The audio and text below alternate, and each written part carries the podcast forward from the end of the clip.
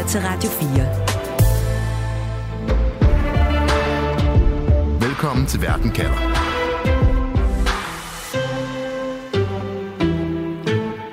Donald Trump siger det, republikanske politikere siger det, og mange amerikanske vælgere siger det. Det er slut med USA's støtte til Ukraine. Og selvom USA's præsident Biden lover, at USA ikke vil vende Ukraine ryggen, så hænger USA's penge- og våbenstøtte til Ukraine lige nu i en meget tynd tråd. Så nu er spørgsmålet, om Europa vil træde i USA's sted, og om vi overhovedet har det militære isenkram, der skal til for at hjælpe ukrainerne med at forsvare sig imod Putin. Og hvad gør vi i Europa egentlig, hvis USA går skridtet videre og siger, at vi i Europa må være klar til at forsvare os selv imod Putins aggressioner? At hvis Putin angriber, ja, så skal vi ikke regne med, at amerikanerne kommer og redder os. Det handler programmet om i dag, hvor jeg spørger, kan vi klare Putin, hvis USA vender os ryggen? Jeg hedder Stine Krumman-Dragsted. Velkommen til Verden kalder. Du lytter til Verden kalder på Radio 4. Og velkommen til dig, Anders Puck Nielsen. Tak skal du have. Du er militæranalytiker på Forsvarsakademiet. Og Anders, da Rusland invaderede Ukraine for snart 2 år siden, der gik det jo op for os i Europa, for alle os, der var nogen, måske en del, det var gået op for, men i hvert fald for hele Europa, at Putin er en direkte og meget reel trussel imod vores egen sikkerhed, ikke bare Ukraines. Og alligevel så var det jo ikke europæerne, men derimod amerikanerne, som hurtigt sendte den største strøm af penge og våben til Ukraine. Anders, hvor afgørende er USA's støtte til Ukraine? Altså vil USA have haft den samme chance for at stå op imod Rusland uden militær hjælp fra USA? Altså, det har været meget vigtigt at få den her støtte fra USA. Der er ikke nogen tvivl om, at Ukraine står meget bedre i dag, end de ellers ville have gjort. Altså, jeg hører nok ikke til dem, der mener, at Rusland så ville have vundet, eller Ukraine ville være helt fortabt uden den her støtte. Det var jo også et stærkt land, Ukraine, på egen hånd. Men der er ikke nogen tvivl om, at man ville slet ikke have stået der, hvor man står i dag, hvis ikke det havde været for den amerikanske våbenhjælp. Ja, jeg mener selvfølgelig netop altså Ukraine, om de havde haft en chance. Jeg tror ikke om til at sige USA, men altså, så det ville have været en anden situation, og man kan sige lige nu, hvis man slår op på forsiden af New York Times, så står der også, at det Ukraine frygter at miste lige nu, det er det, som præsident Zelensky kalder det vigtigste våben, altså amerikansk militær støtte. Anders Puck Nielsen, lige nu er der jo dødvande langs fronten i Ukraine. Ukrainerne er udmattede. Der er også politisk drama i Ukraine. Præsident Zelensky planlægger at rydde op i militæret. Han planlægger at mobilisere flere ukrainer til at kæmpe på slagmarken. Hvor slemt er det for ukrainerne, hvis de mister USA's støtte netop nu? Jamen det er meget alvorligt. Altså Ukraine er kommet ud af en sommeroffensiv sidste år, som ikke fungerede specielt godt, og hvor man så havde mange forhåbninger til, at det skulle føre til en hurtig afslutning på krigen, og nu er der så en erkendelse, der skal ind om, at det her det bliver et langt sejt træk, hvor man er nødt til at se i øjnene, at det her det er nok en krig, der vil vare flere år endnu. I den, samtidig med, at man så skal lave den der strategiske omstilling til at så sige, at nu bliver det lange seje træk, jamen så mister man måske den vigtigste våbendonor overhovedet.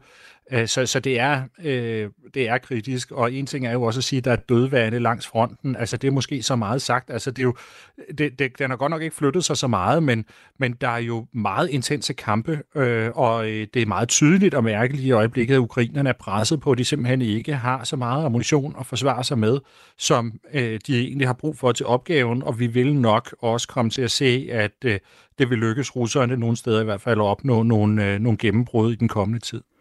Og netop derfor så er alles øjne lige nu vendt mod USA, som du holder øje med, Mads Dalgaard Madsen. Også velkommen til dig. Mange tak skal du have. USA-ekspert Mads, jeg startede med at sige, at støtten fra Ukraine til USA hænger i en meget tynd tråd, fordi en stor studehandel, kan vi vel godt kalde det, mellem demokraterne og republikanerne, lige er faldet på gulvet, ikke? Hvor at republikanerne ville have fået lov til at sikre og lukke grænsen mod Mexico til gengæld for at give hjælp til Ukraine og til Israel. Så Mads, hvor tynd en tråd vil du sige, at den her Ukraine-støtte hænger i? Ja, det er den tyndeste tråd, den er hængt i indtil videre. Vi har netop fulgt de der forhandlinger, som du har snakket om, som du netop lige snakkede om i måneder nu, hvor det har stået tydeligt, at de republikanske politikere i både senatet og i repræsentanternes hus så en form for byttehandel. De vil simpelthen ikke have mere hjælp til Ukraine, hvis ikke de fik store indrømmelser på amerikansk asylpolitik og grænsepolitik. Det var altså ikke nok at sende flere penge til den sydlige grænse. Man ville også have ændringer i lovgivningen. Og det var altså det altså demokratiske hjerteblod. Det er noget, demokrater meget sjældent vil forhandle særlig meget om. Men det vil de altså gerne den her gang. Og det har resulteret i et kompromis, som blev forhandlet i senatet her i januar måned, som blev offentliggjort for en uges tid siden. Og det kompromis, jamen det er nok det mest konservative grænselov i hele verden. Men det skete altså i amerikansk historie, som de fik forhandlet sig frem til. Og det har resulteret i, jamen nu står vi med et grænsekompromis, som i går blev stemt ned i senatet. De fik altså republikanerne det, de efterspurgte, men de har nu stemt det ned. Så det vil sige, at vi står, den Ukraine-hjælpen, den står sådan lidt i et vadested. Vi har ingen anelse om, hvor det går hen herfra. Altså, vi står jo i et valgkampsår. Trump lurer i kulissen. Det kan være en af grundene til, at republikanerne først marcherede ind og debatterede og forhandlede om den her i mange måneder, og så bagefter marcherede ud igen og stemte den ned. Men det er jo stadig Mads Biden, der er præsident. Hans udenrigsminister Blinken har lige stået på et pressemøde og sagt, at det er helt afgørende, at USA støtter Ukraine. Hvad er gået galt for Biden og demokraterne her? Hvorfor kan de ikke sikre den støtte til Ukraine? Det er simpelthen kort sagt, der er gået valgkamp i den. Der var rigtig mange observatører og skribenter omkring amerikansk politik, der sagde, at det her Ukraine-spørgsmål, det skulle være løst, før vi gik ind i 2024, valget 2024, fordi når der går valgkamp i den, så er det bare så svært for de to partier at finde hinanden. Og det er nemlig vigtigt for de to partier at finde hinanden, for der skal komme flere midler til Ukraine. Fordi præsidenten, det er sådan i USA, præsidenten kan ikke allokere penge til noget som helst formål. Det er kun kongressen, der kan gøre det. Så præsidenten kan ikke gøre så meget andet, end at anmode kongressen om at finde et kompromis, og så først herefter kan han ligesom bruge de penge. Så vi er jo mange, der har ligesom sagt, at Joe Biden han skulle passe på, og Tony Blinken skulle passe på med at give for mange garantier, fordi det er sådan set ikke deres mandat. Det er i kongressen, det her kompromis skal findes, og her er der gået valgkamp i den, og det er altså nok årsagen til, at Ukrainehjælpen den befinder sig på så kritisk svært et sted lige nu at få vedtaget. Ja, du siger, der er gået valgkamp i den, og de republikanske politikere stemmer lige nu de her aftaler ned, som også indeholder Ukrainehjælp. Men hvad med selve Ukrainehjælpen? Er det noget, de kan støtte, eller hvad er deres begrundelse for at vende Ukraine ryggen? Der skal vi grave lidt ind i selve Capitol Hill og dynamikken i selve kongressen. I senatet er der egentlig opbakning blandt de republikanske senatorer til at sende flere midler til Ukraine. Og det er måske også sandsynligt, at en ren Ukraine-pakke, altså en, der ikke har indrømmelser på grænsen til Mexico, den kan blive vedtaget i senatet. Men det er et helt andet spil i repræsentanternes hus. Der er de republikanske medlemmer langt mere påvirket af Trump og den her America First-dagsorden. Og der er altså et flertal af de republikanere nu, som der ikke vil sende flere midler til Ukraine, på trods af, at de får indrømmelser på grænsen, viser det sig nu.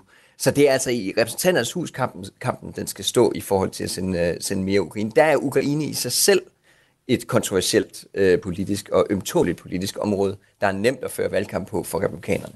Der er gået politik i den, og Ukraine er nu et ømtåligt område for republikanerne, der står med en Trump som præsidentkandidat. Lad os kigge på, hvad Europa gør i det scenarie. Du lytter til Verden kalder på Radio 4. USA's støtte har altså været Ukraines vigtigste våben til at forsvare sig imod Putins soldater og kæmpe imod en russisk invasion. Nu hænger USA's støtte til Ukraine i en tynd tråd. Så lad os kigge på, om vi i Europa er klar til at træde til, om vi er klar til at kompensere for de våben og den pengestrøm fra USA, som måske tør ud nu. Anders Puck Nielsen, militæranalytiker på Forsvarsakademiet. Hvis vi sammenligner støtten fra USA med den støtte, der kommer fra Europa, fra EU, hvor langt er vi så i Europa med at matche USA's støtte til Ukraine? Samlet set, så er vi sådan set meget godt med. Faktisk er det sådan, hvis man kigger både på militærstøtte og mere civilstøtte, så er Europa faktisk foran USA. Men hvis vi kigger på den rene militære støtte, så er USA så længere fremme, så det er den største militære donor. Men altså, det er jo ikke sådan, så det er, at amerikanerne overskygger alle andre. Det er markant, og i rundetal kan man måske forestille sig, at det er halvdelen af den hjælp, som Ukraine får, som vi i øjeblikket taler om. Mm. Vi har jo lige set et EU, som fik vedtaget en stor pakke med støtte til Ukraine her i starten af året. Hvor stærkt vurderer du, at der er vilje rundt omkring i de europæiske regeringskontorer til ikke bare at fortsætte den støtte, men jo faktisk også at gøre den meget større, altså øge den, måske endda fordoble den, hvis vi skal erstatte, at der ikke kommer penge fra USA?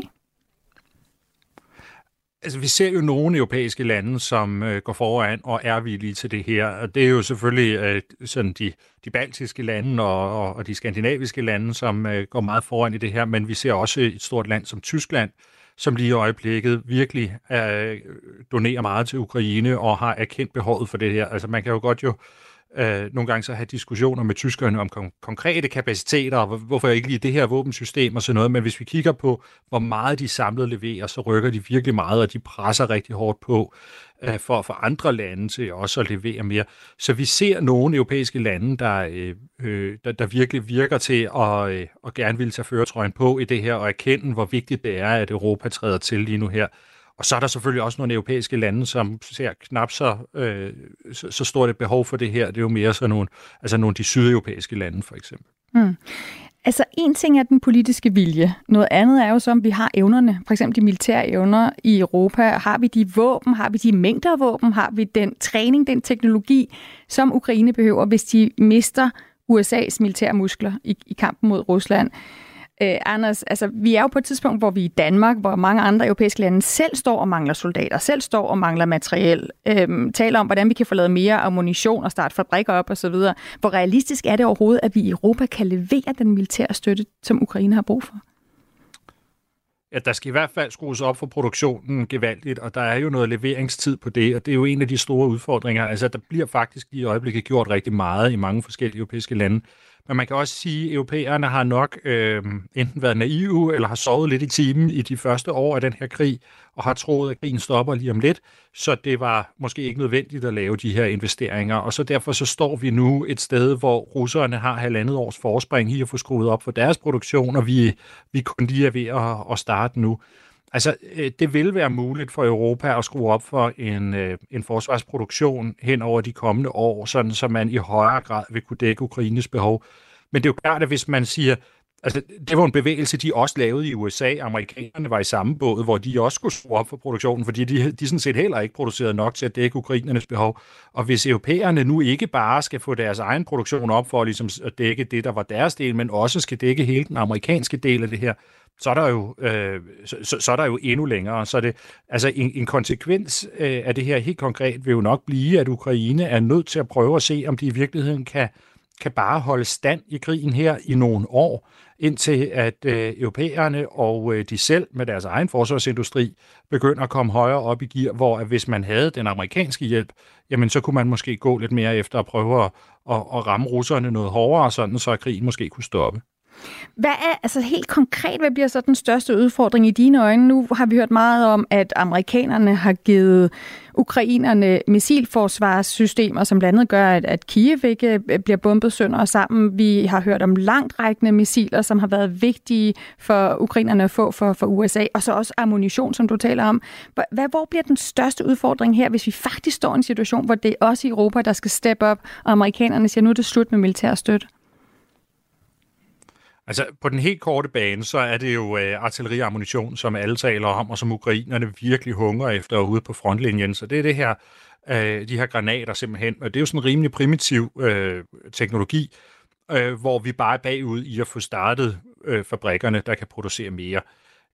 På den længere bane, så kommer udfordringen i det lidt mere højteknologiske, fordi der er jo nogle ting, som simpelthen bare ikke bliver produceret i Europa, men kun bliver produceret i USA. For eksempel nogle af de her luftforsvarsmissiler, eller sådan noget som missiler til HIMARS-systemerne, som vi har snakket så meget om, som kun bliver produceret i USA.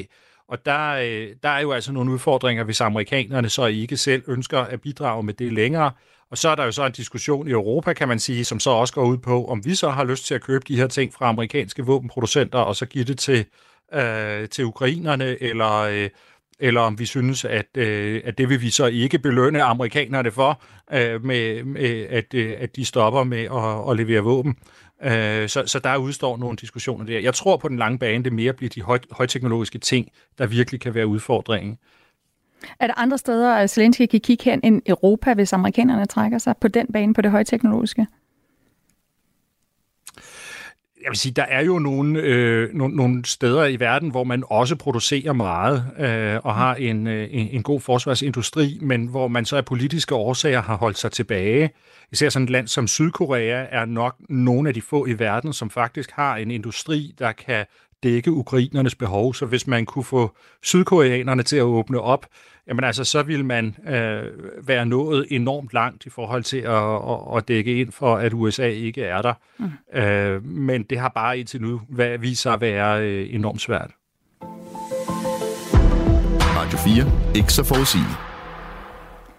Vi har talt om, hvad der sker, hvis USA vender Ukraine ryggen. Men det er jo heller ikke nogen hemmelighed, at Donald Trump, som lige nu stiller op til præsidentvalget i USA, ikke er den største fan af det NATO-samarbejde, som giver os i Europa en sikkerhedsgaranti, altså en garanti om, at amerikanerne nok skal komme os til undsætning, hvis vi bliver angrebet eller vi bliver udsat for en aggression. Mads Dalgaard Madsen, altså USA-ekspert, er også med her i programmet. Som det ser ud lige nu, så har Trump jo i hvert fald en chance for at vinde præsidentvalget imod Biden til november. Og vi ved jo godt, at Trump er kritisk over for NATO. Det var han også, da han var præsident sidst. Men det er jo ikke det samme som, at han vil trække USA helt ud af NATO. Hvad ved vi om, hvor han står denne her gang, når det gælder NATO, og når det gælder at komme også til undsætning i Europa? Det er lidt svært at tolke på Donald Trumps signaler i de her dage. Den ene dag så siger han noget andet, den anden dag siger han noget andet. Det vi ved, det er, at det er en anden Donald Trump-administration, vi kommer til at kigge ind i, end den vi havde i 2016. Fordi dengang havde du ret. Der kom han jo ind med et syn på NATO, hvor det egentlig bare var et spørgsmål om at få alle landene til at betale 2%. Altså man skulle betale hvad kan man sige, indgangsbilletten til NATO. Han så det meget som sådan en forretningsting.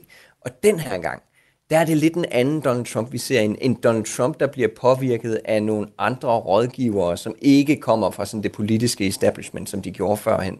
Nogle folk, der ser på America First-dagsordenen som værende en lidt anden type, meget isolationistisk USA, hvor NATO bliver set som lige så aggressiv en alliance, som for eksempel Rusland bliver set som en aggressiv aktør.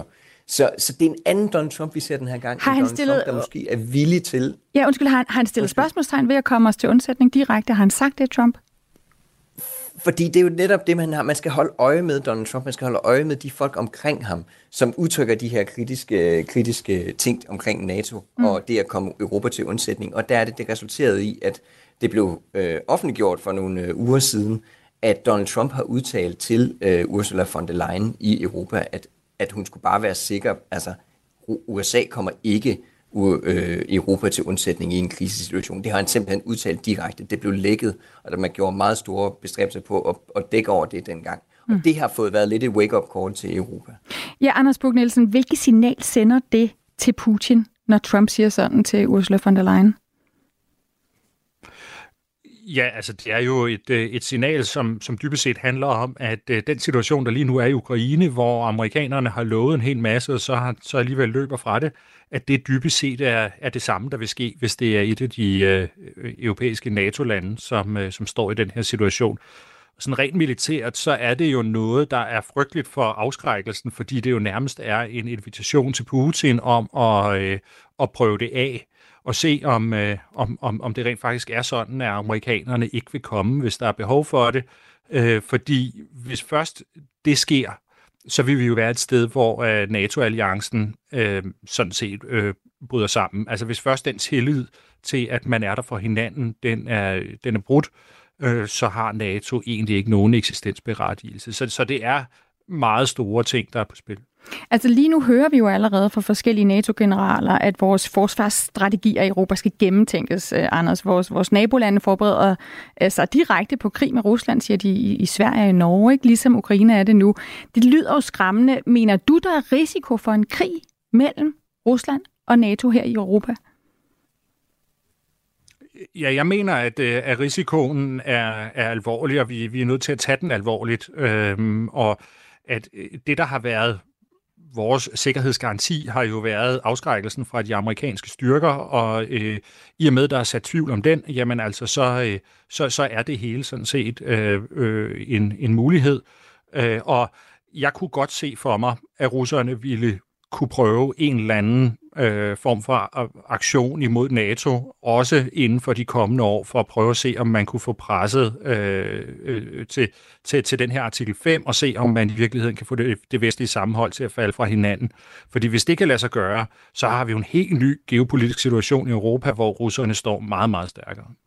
Hvad vil det betyde for vores støtte til Ukraine, hvis vi pludselig selv i Europa individuelt føler os truet af Rusland, og ikke ved, om amerikanerne er der til at hjælpe os, eller hinanden er der til at hjælpe hinanden?